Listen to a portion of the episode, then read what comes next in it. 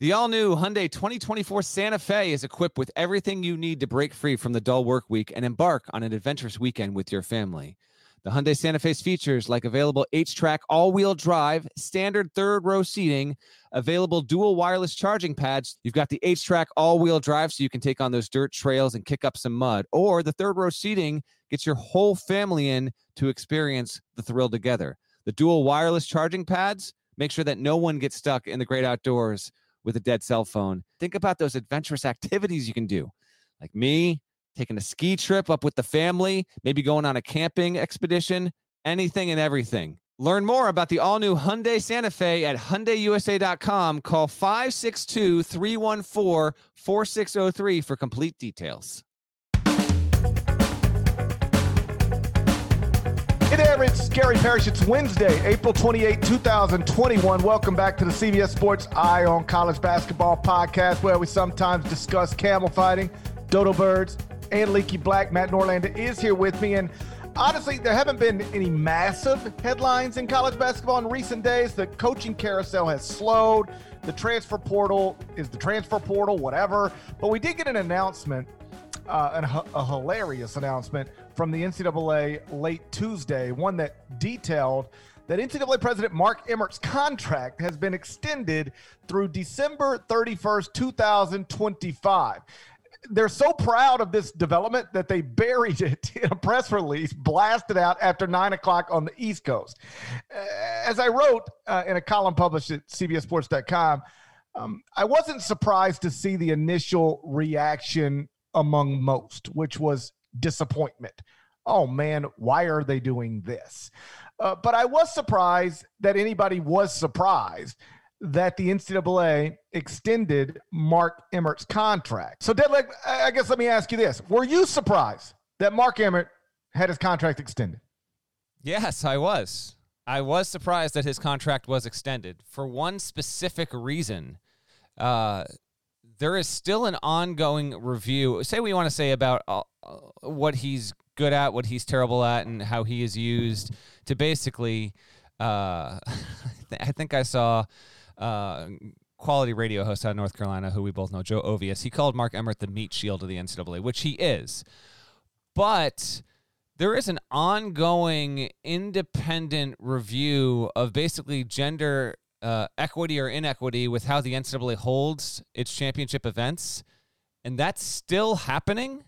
And the fact that they would choose to extend him while that review is still ongoing did truly surprise me. I, I thought that we would at least wait because that obviously was there were a few major headlines in March, and you can easily make the case that outside of the teams actually winning the NCAA tournament uh, in men's and women's college basketball, uh, and maybe one or two other headlines. Uh, the PR nightmare and disaster that was the women's basketball tournament issue was as noisy of a headline. That's that's the kind of headline that made national newscasts and broadcasts there. So that's why it surprised me, GP. I thought we wouldn't have anything remotely close to a Mark Emmert contract extension until a lot of that stuff was figured out. I, I guess maybe I should be a little more specific. I, I was, yeah, kind of surprised that on you know a Tuesday night in late April, you in yeah, as the fourth item in a press release under the subhead "Other Business." I mean, the whole thing's ridiculous. Uh, I was surprised that yes, Mark Emmert's contract was extended now in this moment. What I'm not surprised by is that they want to keep Mark Emmert as president um, because it is true that most people believe he's terrible at his job and has done a terrible job at his job. But just because you think he's terrible doesn't mean they think he's terrible. The Board of Governors, because what he is doing is exactly what they want him to do. He is comfortable being the face of their greedy desires. He's comfortable not leading. He's comfortable being a whipping boy. And so the board of governors, they can use him to do everything they want to do, which in many cases is just don't do anything and eh, rationalize it with nonsensical lies. He'll do what they want him to do. And if you've got somebody who will be the face of the unpopular thing you want him to do, then why not just keep him employed? I, I think they should have made a change. I'm not surprised they didn't make a change for the reasons just stated. So I don't want to be too cynical on this, um, and I, I think this this if anything, this is a moment where we should be applying pressure to the very infrastructure at play here. The group that made this possible is the Board of Governors. It's the most powerful governing body in college sports. It's the it's everyone talked about this new one-time transfer uh, exception. Uh, you know that would that is made official this week because the board of governors officially signs off on it as a matter of official business. Every single piece of NCAA legislation, in order for it to be official, every major decision that affects college basketball, uh, and men's and women's college football, everything. Field hockey, you name it, it has to go through the Board of Governors. But the Board of Governors is comprised of people that are making decisions about college athletics, including who should be the president. And basically, this is this can't fly anymore. It's going to continue, GP, obviously, for the foreseeable future. But 2021 is setting up to be this is a this is a cliche term, but it is true. It is a watershed year for college athletics. Mark Emmert is getting extended at a time when uh, name, image, and likeness legislation is being pushed along at the NCAA level, but will be forced at the at the legislative level of uh, the United States government. GP, you've got that. You've got a, uh, an issue with the Supreme Court in the Alston case. That's still we're waiting to hear what verdict we'll get on that. Probably in June. The timing of this is just super odd. There's also subtext with all of this in that Mark Emmert. There were rumors that he might go back to LSU, where he was once the chancellor, the president, and return to that post. And was he using this as leverage? Who the hell knows? But the fact that you've got the board of governors with people from Northern Arizona, Morgan State University, Bates College, Hamline University, Emporia State University, Pittsburgh State University, the University of San Diego. You know, these people, as good as they may be at being university presidents, they really should not be the ones deciding major, major decisions as it pertains to an NCAA president, and more specifically, how things operate at the level for major college football, men's and women's basketball. And I say this knowing full well that there are other bodies like a board of directors and even smaller groups than that that that look at the minutia of all this stuff. And so by the time it gets to the proverbial desk of the board of governors, a lot of the stuff that needs to be hashed out has been hashed out. But still, on a very fundamental level, you would have to agree. Like, you know, the president of Emporia State University and the University of South Carolina Aiken, which I, I I'm guessing maybe within an hour's radius of Chester, South Carolina. I got no idea. But these people should not be the ones who are charged with you know, d- deciding which way the ship is going to go with football and men's college basketball, women's college basketball, and in effect shouldn't be deciding Mark Emmert should be president. Like, they, I'm kind of done with he's the, he's the whipping boy and he's the meat shield. Like they, the NCAA should be looking for someone who is much more competent, much more modern, and who can be more. This shouldn't be the goal of the NCAA for someone to take all the heat. They should have someone much better in Mark Emmert C. And this is not just the opinion of, of media hacks getting on a podcast and yapping this up, GP. This has been something that I remember talking with athletic directors and, and coaches at Peach Jam like five, six years ago who were fed up with Mark Emmert. Dude's extended to 2025 in, in the midst of as much change and controversy and bad PR as the NCAA has ever had. So I get the point you're saying, but at a certain point, I mean, this just it, it the tone deafness of the board of governors with this and everything tied to it, I think is actually kind of gobsmacking. So that's why I was surprised. And he's going to continue on as president, but he doesn't deserve to be. When you say that the NCAA should have a president who is more modern, I think the assumption you're making is that they want to modernize. They don't. They want to hold on as tightly as possible to the concepts of amateurism that have been in place for a while they say otherwise, but their actions speak louder than their words. You know, they released a statement last night, the Board of Governors, that read this way As we have previously noted, we recognize the importance of taking swift, swift, appropriate action to modernize our rules. We also must collaborate with Congress to create a legal and legislative framework at the federal level to support name, image, and likeness within the context of higher education. End quote. First, the idea that the NCAA could use the word swift, like at, like they would even be allowed to type that word, is insane. There's nothing swift about anything the NCAA does.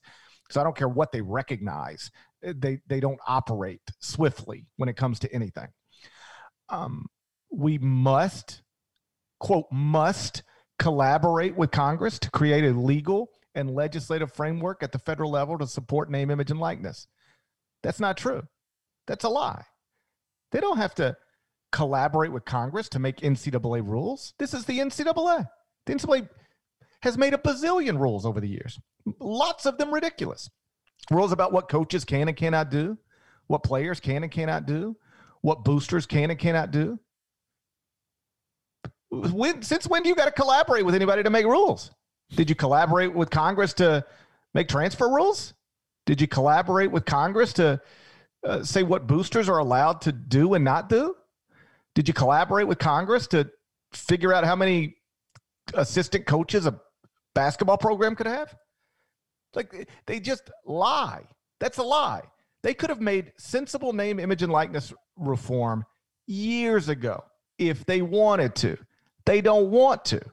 They want to delay, delay, delay, kick it as far down the road as they can, and then, yes, let Congress weigh in, and then write the rule just inside of the law. Maybe, maybe. maybe. And Mark Emmert is willing to be the face of that. Mark Emmert is willing to be the whipping boy who stands in front of all this so that those people get what they want. They do not want to modernize their rules. They will modernize the rules when they have no choice. But they have they have no right they have never had a desire to do that. That's why we are where we are. And because Mark Emmert if if he's effective at nothing else, he is effective at taking the bullets for the people behind the scenes who want to keep status quo as long as possible. That is why he has a job.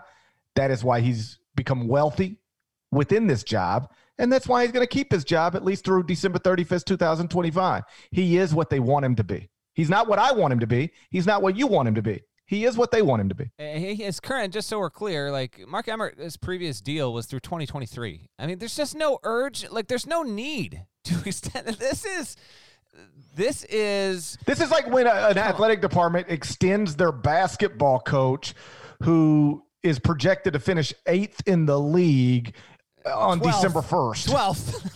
12th. I mean, it's like, yeah, exactly. It's like, what, what are you doing? Like, there was one of, and listen, uh, Fran McCaffery's done a great job at Iowa, but I wrote a column a few years ago. Uh, like, they, ex- Iowa was picked to finish wherever. Um, he was, uh, it was like the season had started. It was no, and they extended his contract. Like it's fine, I don't care, but like why? Where is Fran McCaffery going in d- d- November? like, and he's supposed to have a bad season. So like, wh- what comparable job could he even get? Like, what do you? What, it was a completely pointless contract extension, and and this is similar. Like I, I know you're exactly right. Um, as you noted, there was some thought that he might, you know, go to LSU. And perhaps that's the urgency you need. Like, oh, we can't lose you now. But outside of something like that, and even with the inclusion of something like that, it, it is a pretty ridiculous extension. Yeah. I'm just not, I'm not, uh, it's a ridiculous extension, but I am not surprised that the Board of Governors, specifically that group of people, largely chancellors and presidents, want to keep Mark Emmert in play. Again, I don't want him there. You don't want him there, but I I understand why they want him there. I mean, just no need for this extension. Dude's making close to three million annually. By the way, just it's uh, what a grift. Uh, he does not have the thing that is amazing about all this is that he does not even have the support of the of the majority of athletic directors and conference commissioners. But it doesn't matter because mostly mostly the presidents, and again, the presidents at these schools. Trivia time. Let's do this mm. right now. Let's do this right now. Let's just take our guesses. All right? In real time. Didn't plan this out. Trivia time. Pittsburgh State University. Now, there's no H at the end of Pittsburgh State, but we think this is in Pennsylvania, right? Let's just jointly do this. That's our guess, right? Pittsburgh State University's got to be in Pennsylvania, right? I'm going to assume anything that even sounds like Pittsburgh's got to be in Pennsylvania. Incorrect. It's in oh. Pittsburg, Kansas. Well, that's that's unfortunate. Trivia time. Emporia State University. What's our guesses on the state here? I feel like I I feel like I know something about Emporia State. Just not sure what it is. What's, but what's I've heard guess? I've heard of Emporia State. I'm gonna guess. This feels Midwest to me. I'm going. Uh, yeah, I'm, i was gonna say Kansas, but I didn't want to go Kansas back to back. I was actually gonna go Missouri. Let's bring it up. Emporia State is in Emporia, Kansas. Okay, I thought so. I the thought brain so. trust, the brain trust of the NCAA. Um, Bates College. That's that's definitely New England. I gotta say, Bates College. Give me, give me New Hampshire here. What are we thinking? I, I'm pretty sure Bates College is in Maine. It is in Maine. You're not cheating, are you? I swear to God, I'm not cheating. I'm only guessing. Maine is the only state up there that popped into my head. Bates College in Maine. You got it. How about Hamline University? Hamline. Hamline. That sounds like it belongs in Alabama. Hamline is in St. Paul, Minnesota, liberal arts university. Uh, it's it's it's out. It's in the Minnesota Intercollegiate Athletic Conference. Uh, do we have one more that we can go with here? You know these ones. You know these ones. North Central College. The president oh, is Troy D. Hammond. Yeah. Division three. Troy. Where are we thinking North? you're you're going double directional school here on the board of governors. North Central College. Where are we thinking? North Central College. it's, it's, it's like... got to be in the north. It's got to be in the central. I'm I'm blindly saying. okay, okay, so North Central is probably going to be North Central is right in the middle of. It's like it's at the top, but in the middle. I want to say Michigan. That's my guess. No, that's not right. That's silly. No, that's it is north at, and it's central. Yeah, no, but this it, it's going to be north central within a state. So it's going to be at the top in the middle of a state. I feel like North Central is quite clearly in Arizona. It is in Illinois. God, North Central College Illinois. is in Naperville, Illinois. These are the presidents, partly, that unanimously, unanimously decided to give Mark Emmert a contract extension. Notable alumni of North Central College, they got three on their Wikipedia page. PJ Hyatt, software developer and co founder of GitHub. Kevin Manno, host of MTV show The Seven, former on air personality at WKQX in Chicago. And then, of course, Joseph Edward Rall, endocrinologist and medical researcher, North Central College. There we go. This is, I, again, I, I, I understand the reaction that why would the NCAA seek to change? This is exactly what they want. But I do think with headlines that are coming soon, later this spring, early this summer, with NIL stuff, with the Supreme Court's ruling in regard to the Alston case, the transfer stuff is just a small part of it. The equity review on the on the championships there. Now was the moment to say we've had enough of this. Let's let's get someone else in and try and truly usher in a new era. But it does speak to, frankly, how bad the collective is of the board of governors at doing their job as it specifically pertains to running major college sports and GP. Just one more thing, like to to toss an idea right back at you. You wrote about this ten years ago, at least. If you had had, you know, someone who was I forget the title you gave this, but uh, you know, director of common sense at the NCAA, and you had someone on that Zoom call and say, "Hey, listen, look at where we are right now, and look at look at what people think about the NCAA, the general public. You know, not to mention the coaches, athletic directors, administrators, the friggin' student athletes. How do you think this is going to go over if we extend this guy, pay him almost three million dollars a year? This independent review on gender and equity isn't even done and we're going to bury it, you know, 600 words into a press release. How's that going to fly? If you had simply had someone who could say these things out loud and tell this this board of governors what they were doing, maybe we wouldn't be leading off a podcast with this. Maybe the NCAA wouldn't be getting dragged everywhere for what it's decided to do. but it did it anyway, and Mark Emmert's going to be there through the end of 2025. Here would be my question. Why did you have to announce this at all? Can't you extend him without announcing it? Good question. I actually don't know the answer to that. I, don't know. Like, just extend him. Say, hey, Mark, here's your money. Here's your contract. You're here through New Year's Eve 2025, but we're not going to make an announcement, and that'll probably be best for us and for you. I, I, like, I don't know that they're obligated to announce that they've extended a contract. They don't announce every contract they extend. Why do they got to announce that one? Because he's the president, and I guess at a certain point, people are going to want to know. Uh, but again, there could be an element to this that we simply just don't know at this point, and that might have been like Mark Emmert could have been like, "Yeah, I'm out, and I'm going to LSU." Uh, and this combined with, oh, by the way, Donald Remy like might join Joe Biden's right. administration. He's been a he's a key figure with the NCAA, and he might be leaving. Like, there's we're not going to get in the weeds on that stuff, but there could be stuff like that that where the board of governors might have felt obligated to alert the membership to this. Uh, you know, it is a big deal extending him, even if it's only two years. It is the damn president of the NCAA. So uh, that would be my guess as to why it happened the way it did. It's so big of a deal that it was the fourth item in a press release late on a Tuesday night. That is the funniest part. Like they are so ashamed of what they're doing. That that is evidence, by the way. They know how ridiculous this is. Yes. They're just shameless. They they they they but they know that this is unpopular and they know the re- what the reaction is going to be, but they still want to get it done for the reasons I, I hope we explained. So Mark Emmert continues as NCAA president.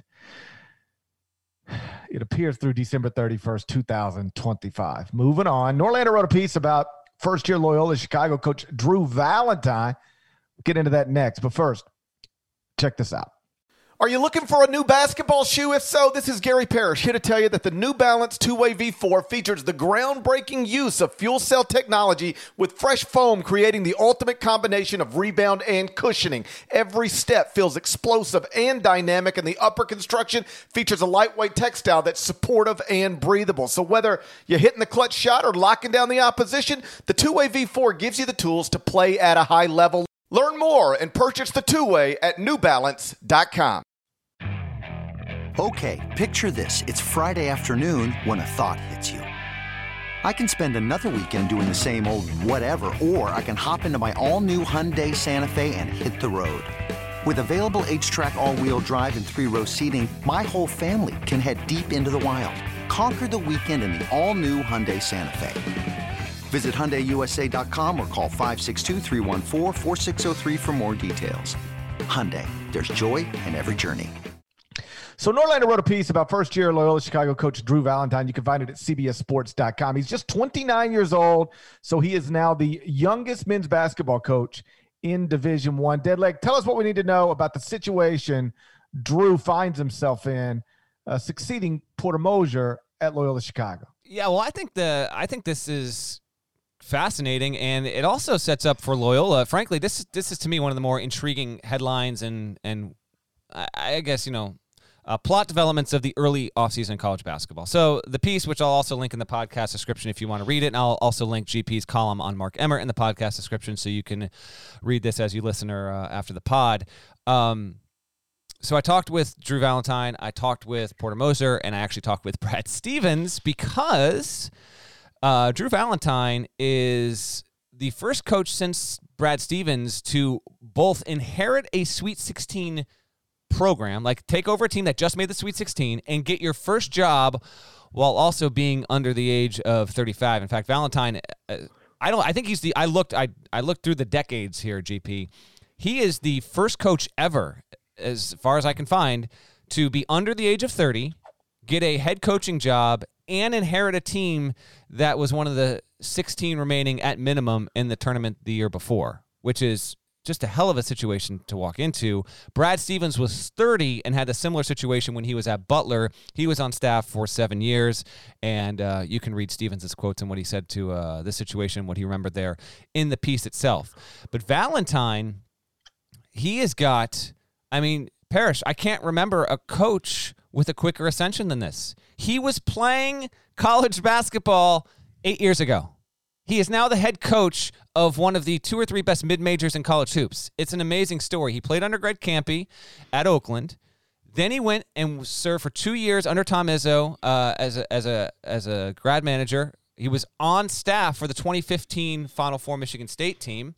Uh, in fact, funny aside, he looks so much like his brother that I walked into the locker room for media availability and approached him and was like, Drew. He's like, I said, Denzel. He's like, no, no, no, no. I'm, I'm his brother. He, they look they're not twins, but you you might think that they are. He, Drew is actually a couple years older. If you if you never knew that Denzel Valentine had a brother, but you saw Drew Valentine, you'd be like, they have to be related. Correct. Oh my, it's it's uncanny. Like just eh, eh, so so. Anyway, he was there. Then he went to Oakland, back to Kampe. He was an assistant for two years, and then he took the leap. And his first season at Loyola was, in fact, the season where they made the Final Four. So he gets to Porter Moser staff as a 26 year old. By 29, he's the head coach there, and Moser basically he took a day to decide whether he was going to leave Loyola or not. I, I spoke with Moser about that whole deal he said, I committed myself entirely to, to the team. I didn't take one call about any job. Like he Porter obviously knew what was happening. Like he he's not dumb. He know he knew that Indiana and Marquette and Oklahoma and others were banging on his door. He didn't respond to a text message about it. He didn't take a call. Uh, he basically let his agent and to a certain extent Drew handle all that stuff. Now, while all this is happening, the important context to know with this is two years ago, Porter Moser almost took the St. John's job. He was really close to doing it.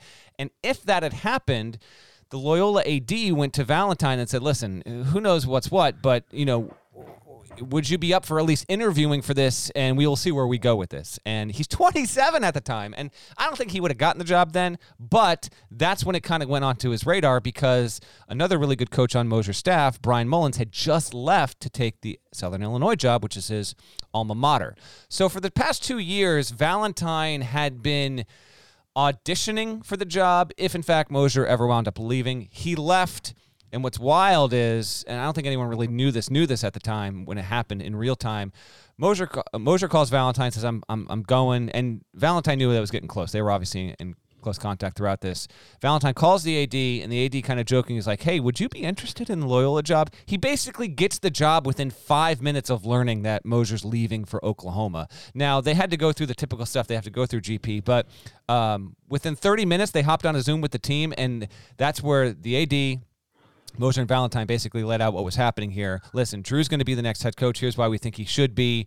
And then they had to get everything in line. Okay, so all that happens. And the fact that he's 29 and gets this job, I think is actually a really, uh, it's a good story. Let's be honest. 29 year old head coach, you're getting pub, you know, nationally for a, for a hire like that. If, if Drew Valentine was 38, had been on staff for six years, it's a fine story. It's a cool story, but it just doesn't, it doesn't hit the same, if you will. Um, and then what makes it even more intriguing is this. Okay, they lose Cameron Krutwig, best player arguably in program history, uh, Valley Player of the Year, you know, top 15, top 20 player in college basketball last season. He's gone. That will be a dent. But everybody else of importance is going to return to the team. And so where I think we stand right now, Parrish, and you would know this as well as anyone because you're doing the the updates of the top 25 and one as we get roster um, you know, upgrades and downgrades, et cetera, literally by the day as the transfer portal figures out you know, because Loyola Chicago is getting back Keith Clemons, Lucas Williamson's going to use the bonus year. He could have easily left. In fact, he was the last one to decide. He'll be back. Um, Braden Norris is going to return as a rising as a rising junior.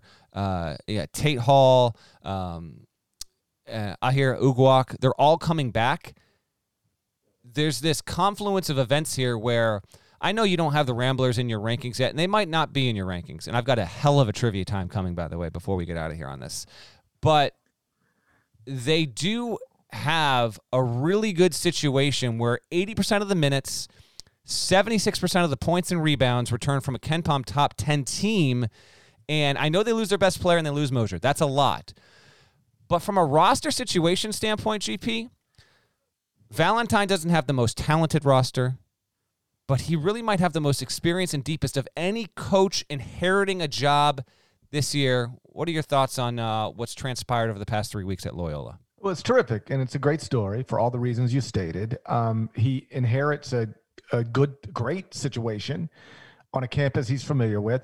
I've thought for a while now that among the best things you can be if you're an assistant coach is the number one guy at a great mid-major program because those coaches eventually are going to move on and then often those programs just promote from within because they want to quote unquote keep it going. You know, that's what happened at Butler um, when Todd Lickliter left and Brad Stevens replaced him.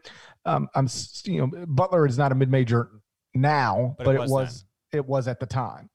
Um, you know, Xavier has consistently promoted from from within.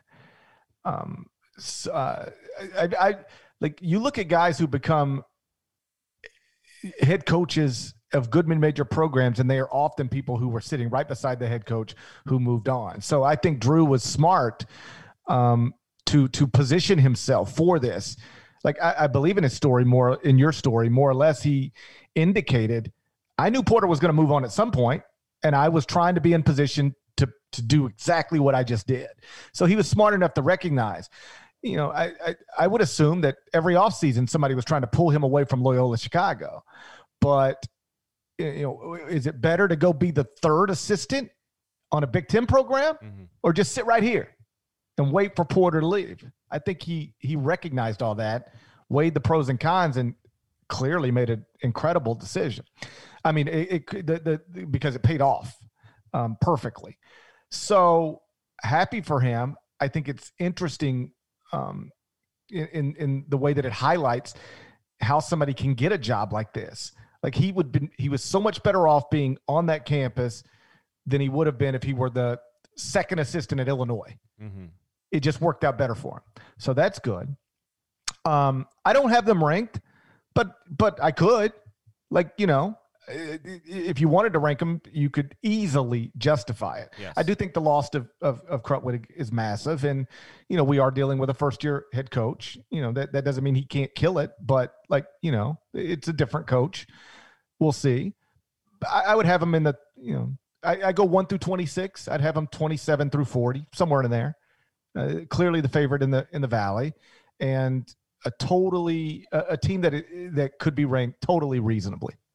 I agree. I don't know where I'll wind up putting them way down the road. I don't even want to start thinking about the one to 357 or whatever, but uh, I'm going to have a hard time not putting Loyola in the top 40 for sure, maybe top 30, because also keep in mind, yeah, we got to see what he what Drew Val. He's 29. We got to see what he can do as a head coach. But he was the defensive coordinator for this team uh, the past few years, and Loyola Chicago was the second rated team uh, in defensive efficiency this past season at KenPom. Made a huge jump, and from a field goal percentage defense uh, spot, it was very, very good in both in league and nationally uh, beyond just this past season there. So when we talk about how great they've been on defense, just know that Valentine's been a huge part of that. He also, you know, Moser was telling me he, uh, with all these guys coming back, um, it, it's significant, and Drew's a big part of that because he is able to do something that's that's really kind of hard to do he can he's still young enough where he easily relates to these players on in a very tangible way. Like there are 45 year old 55 year old 65 year old coaches who relate to their players well no doubt about it. But he is still young enough again was playing college basketball eight years ago kind of blows my mind and it's awesome. It's actually kind of spooky how um, he was finishing his college career when Brad Stevens was still at Butler. Like, and in the time since, Brad Stevens has been at been with the Boston Celtics all those years. He's Drew's just been able to come right up the ladder and uh, and get a head job there. But because he can relate to the younger players and he is he has a he has a real maturity about him, he can be in a room like Moser was saying, like he can be in a room or in, for the past year or so, it's been virtually uh, with you know 55, 60 year old donors and connect with them very well as well. So it was the first part that really led these players to say, no, we trust Coach Valentine. We think that he can really keep us going on this, and we want to return. None of these guys had to return. None of them were guaranteed to return. Uh, they each took a day, basically. They went in succession and decided on doing it, but there was no guarantee any of them were coming back. And so, again, I think Loyola Chicago at this point has benefited more than any other team in college basketball, specifically when it comes to retaining its players for the bonus year of eligibility. You're seeing plenty of players use that bonus year by transferring, going out to another school. You're seeing some players use that bonus year again and return to their school. But we're talking about four guys coming back, and in doing so, it will keep Loyola atop the Valley projections there. Uh, before we get out of here, I did update the top 25 and one earlier this week. I did not add Loyola Chicago, but I did add Texas. Texas goes from unranked up to number 21 based on in the past three weeks, that staff, which, oh, by the way, might be the best staff in America now. Mm, qu- quite mean- loaded. Uh, Chris Ogden left the head job at UT Arlington to not even be an assistant at Texas. And oh, by the way, he was handsomely upgraded in salary. So it's wild. Rodney Terry left the head coaching job Yes. to be an assistant at Texas. And then um, you get Ulric uh, Maligi, Yep. who is uh, well connected and established in the state of Texas. And then you go get a Bill Self assistant in Jerrance Howard. Not only is that probably the best staff in America, it's, I would assume, the highest paid staff in America. There can be now. We'll wait and see what's about to happen at Kentucky here. But Right. yes, Texas right now, there's no question. His assistant pool, they, what they call it is the assistant pool, uh, in referring to the, the total money that can be allotted to those uh, people. It's definitely the highest paid staff. Yeah, not a pool, it's an ocean. He has an assistant ocean. He does. So does. they like Texas gave Chris everything he needed, and then uh, told him to go spend whatever he had to do, more or less, uh, spend whatever he has to spend to get the staff that he wanted. And he's put together an, an incredible staff. And over the past three weeks, they've done incredible work. They have added five players, four Division One transfers, and a class of 2021 prospect. I'll run you through it real quick. The t- 2021 prospect is J- Jaylon Tyson, top 35 in the class of 2021. Then they added Devin Askew, the former top 35 prospect from the class of 2020, went to Kentucky. Wasn't great, if we're being honest, but you know he's a former top 35 recruit. They get him. They had Christian Bishop, who averaged 11.6.4 rebounds this past season at Creighton. They've added Dylan Disu, who averaged 15 points, 9.2 rebounds this past season at Vanderbilt. And they added Timmy Allen, um, who averaged 17.2 points and 6.4 rebounds this past season at Utah. So they've added two top 35 prospects, one from 2020, one from 2021, and three players who averaged at least 11 points per game at the high major level this past season. Now, Allen and Bishop did it for bad teams, uh, or rather, Allen and Disu did it for bad teams. Christian Bishop for a better team at, at Creighton. Um, so, you know, you can call it uh, empty stats if you want to, but these are experienced, um, older, um, established high major college basketball players. And when you combine that with the fact that they're bringing Andrew Jones back, they're bringing Courtney Ramey back, and Chris Beard is, I, I think anybody would agree, one of the real difference makers on the sideline in terms of taking what he's got and making it better than what most coaches could make it. Um, that looks like a top 25 team to me. Quick question. Um, when you took this into account, do you have Greg Brown back or no? No, I got him gone. Okay, I, I I'm getting a little bit of noise that like he may or may not be gone. So keep an eye on that. I think he's like he he, he was just okay. Like he was not as good as I thought he would be. I think he's got good potential. He'll, I think he'll. If you made me guess, I think he'll be gone. That's probably the right assumption there. But it wouldn't stun me. It wouldn't stun me if he decided to come back. Now, if he decided to come back, obviously you're going to put them up uh, even more because Sure. Greg Brown was a five star prospect, and and really, um, when he committed to Texas, then under Shaka Smart, it was it was a big deal there. So I, I figured that's where where you were, but I just wanted to be clear on that. And you've got Texas where now in your rankings? 21st. Okay, who who? uh uh, so just so I got him one spot behind St. Bonaventure because I couldn't jump the Bonnies out of respect for Oh boy. Adrian and, and Amy Wojnarowski. Um, in regard to preseason rankings, here was I didn't get to the trivia time for you. I got a trivia time for the audience. I'll get to that at the end of the show. But this is the trivia time I wanted to get to you. It deals with preseason rankings, so I'll loop back here with Loyola Chicago. So there have been four coaches in the past 25 seasons that have been a first time coach, inherited a Sweet 16 team coming off that, getting that job, just like Drew Valentine is right now, and the ensuing season, they were ranked preseason top 25. Four coaches in the past 25 seasons. All of them are gettable. We don't need to do this for five, six minutes. I think one is clearly obvious, another is obvious, but I don't think you will get it if that makes any sort of sense. One is somewhat recent, and another one you'll be like, oh, yeah, that makes sense there. So Let's give you six guesses with four coaches programs past 25 years. Again, they became a first time head coach. When they became a head coach, they were inheriting a team that went to the Sweet 16 the year prior, and then going into their first season as a head coach, they were in the preseason top 25. Okay. Before we get started, we're not counting the guy that succeeded Bill, Bill Henderson. We are not. And if Drew Valentine were to do this, which I don't think Loyola will be preseason top 25, this would be the fifth instance of this happening, but I don't think that they could. We'll see, but I don't think that they will. Okay. Is one of them uh, Juwan Howard? No. How about that? Juwan Howard is not one of them. They were receiving votes. They were not in the preseason top 25. Well, that's ridiculous. Yeah. That's disrespectful. Mm. Was one of them Chris Mack?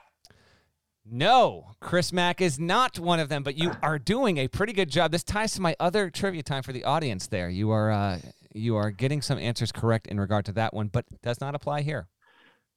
Okay. Uh, past 25 years, first time head coach. There is an obvious one. Coming off a Sweet 16 appearance, first time head coach, preseason top 25. Coming off Sweet, a Sweet I should 16. I should make this Sweet 16 or better. I should should uh, I gotcha. Um, and becomes a first time head coach. Is Chris Beard one of them? He is not one of them, but what I do enjoy about this right no, now No, because he was at Little Rock first. That's what I do bad. enjoy about this is we have reversed roles here because there have been trivia times in the past where you have asked me something and there is an answer or two that is so clear that I just know the people running at home on the bike oh, in their car Oh, Okay, okay. screaming. Bri- the is Brian Dutcher one of them? Brian Dutcher is not one of them. This is stupid. is Kevin Ollie one of them? Kevin Ollie is not one of That's dumb too. That's also dumb. All right. Let me give you a couple hints here. The first one happened 25 seasons ago at a blue blood program. Now, this is not the obvious one I was referring to. Steve Lavin. No. God. Do you want me to tell you all of them? No, I want to just keep randomly Keep yelling going, keep names going. out. Okay, happened 25 years ago at a blue blood program. Mike Davis. No. Damn it. Mike Davis took over like 20 years ago. What legendary coach retired 25 years ago at a blue blood program? Bill Guthridge. Correct. Bill Guthridge took over Carolina, and the ensuing, he had the best team in his first season, preseason wise. Carolina was number four in the preseason top 25 when he got his first head coaching job after 30 years as an assistant. The second instance happened just a few years later. Is that Tom Izzo? No, this is the obvious one. Izzo was a head coach in 95. Well, prove it. It's easily provable. Oh, uh, Mark Few. Come on now. There we go. yes, Mark Few. Mark Few, first time head coach. Gonzaga made the Elite Eight, and Gonzaga was the number 24 team heading into the 99 2000 season. The next instance happened a few years later, and it is in regard to a coach that you have referenced uh, in previous years on the podcast. We haven't talked about him recently. He is an active coach, but you always spoke about this coach and, and the program that he used to coach at in uh, in regard to how well they had it, and they uh, they might not have wanted to get rid of a good thing. Jamie Dixon. Correct. Jamie Dixon took over for Ben Howland after Pitt made a second weekend run, and Pitt was ranked 22nd heading into the 0304 season. The last instance of a first time head coach inheriting a Sweet 16 or better team and then subsequently being in the preseason top 25 AP poll happened six seasons ago. Greg Gard. Correct. Look at you. You have found your stride. Takes over for Bo Ryan. A little bit of a different situation, obviously, because of the way Bo Ryan retired abruptly in the middle of uh, December. But those are the uh, the instances here. Okay, here's the quick here's the quick trivia time for the audience. First one, I will think of a cool. I will gift uh, uh, the first listener to get this and put it in the comment section on the Apple reviews. I will gift you with some sort of reward. Name accurately and in chronological order the 17 coaches in the past 25 seasons to get their first head coaching job while simultaneously inheriting a program that made the second weekend or better of the NCAA tournament the season prior. There are 17 coaches. You got the freebie with Drew Valentine. You also got a freebie because GP has just named some of them here. So go ahead, see what you can do. Leave your answers in Apple review. I'll think of something cool. We do have some Eye on College basketball shirts available now, but we might want to get a few better ones out there. There is also one coach who has done this twice, by the way, in terms of inheriting a Sweet 16 program. I'm just going to tell you because you're never going to guess it. There is one coach in the past 25 seasons who has twice inherited a Sweet 16 program, uh, and it's Jim Christian. He did it at Kent State in 2002, and then again he got the Ohio job after it made the Sweet 16 in 2012. So congrats to Jim Christian, who then went on to Boston College, no longer employed. Shouts to Devin Downey. Shouts to Chester, South Carolina. Shouts to Terry M.F. and Teagle. Legend. Shouts to Larnell. Thank you guys once again for listening to the Eye on College Basketball Podcast in the middle of the dumbest pandemic of my lifetime. Do you see the updated CDC guidelines? Yeah, I saw them. That's uh, that's that's that's good news. Second shot upcoming. I did some GP level trivia time research on this one, by the way. I had it Jesus locked. Lord. and loaded. Well, anytime you start trivia time with name the 17, like the 17. This is listen. This is, and we will have people that do this. I'll think of something creative. I'll think of something creative. You know, if you want Parrish to uh to record you a personal a video personally, maybe that can be. That's not what I'm doing. did you did you hear me talking about this somehow yesterday? no, I no, I swear, no, I didn't. I, I did. We we ended up randomly talking about this on the radio show yesterday. Oh. Cameo had reached out to me a while ago about creating a Cameo account so people could actually buy Hell of a little video messages for me. That's a humble. And I was like, I was like, first off, how much can I reasonably charge for that without looking stupid? Because sometimes I'll go in there and I'll be like, that nerd is charging five hundred What's dollars. the number? You must have thought of the number. I know. I really. I there is no number. This is where I've. This is where I just landed, and then I just said, you know what? I'm not doing this. There is no number that I could put beside my name that wouldn't embarrass me. That would then be worth it for me to actually take the time to make these dumb videos. So it was like, well, I can't put like a thousand dollars. So what do you even put? You put a hundred bucks. You put a hundred bucks, and then they take fifty of it. Oh, did So they then what- so they what- take fifty. I don't know what they take. I knew at the time because I asked these questions. What percentage do you guys take? And once I did the math on it, like, okay, I could reasonably put this number beside my name, and some, you know, some some somebody from Chester, South Carolina, might want me to make a video for them. Eh, but then they take their percentage, and then I'm left with this, and I'm like, I don't. I, I sort of landed with, I'll never, I'll never get the check and go, man, that. Thank God I got this but I'm confident I will get the request and go, I can't believe I've got to make this video right now. I'm so tired. I don't want to do this. And I just passed on it. But it's funny you bring that up because I just talked about this yesterday. Anyway, what the CDC says is uh, they, they, they said if you're if you're fully vaccinated American like myself, you can now you know be outside in, in, in small groups even with no mask on. But what they made it clear, and this is my favorite part, they said if you're not vaccinated yet, outside you still need to wear a mask. And I'm like, the people who aren't vaccinated, they're not. They haven't worn a mask the whole time. You're not tricking them into doing it now. They just we in a war. We in a war with ourselves. The the, the, the get vaccinated and don't get vaccinated crowds, and you can't tell the don't the, the unvaccinated crowd to still wear masks outside because they ain't been wearing they they've been anti-mask the whole time. Now they just switched to anti-vaccine. We got a real problem, dead leg. Plus these variants. I don't know how much you pay attention to it. I think brought up the variants on like 17 podcasts in a row, so I'm aware. I never, I never see one like this. You know, yeah, I know. But summer's coming. can't wait for that. Excited. If you're not subscribed, please go subscribe anywhere you subscribe to podcasts, including Apple Podcasts. We'd appreciate it. We'll talk to you again real soon. Till then, take care.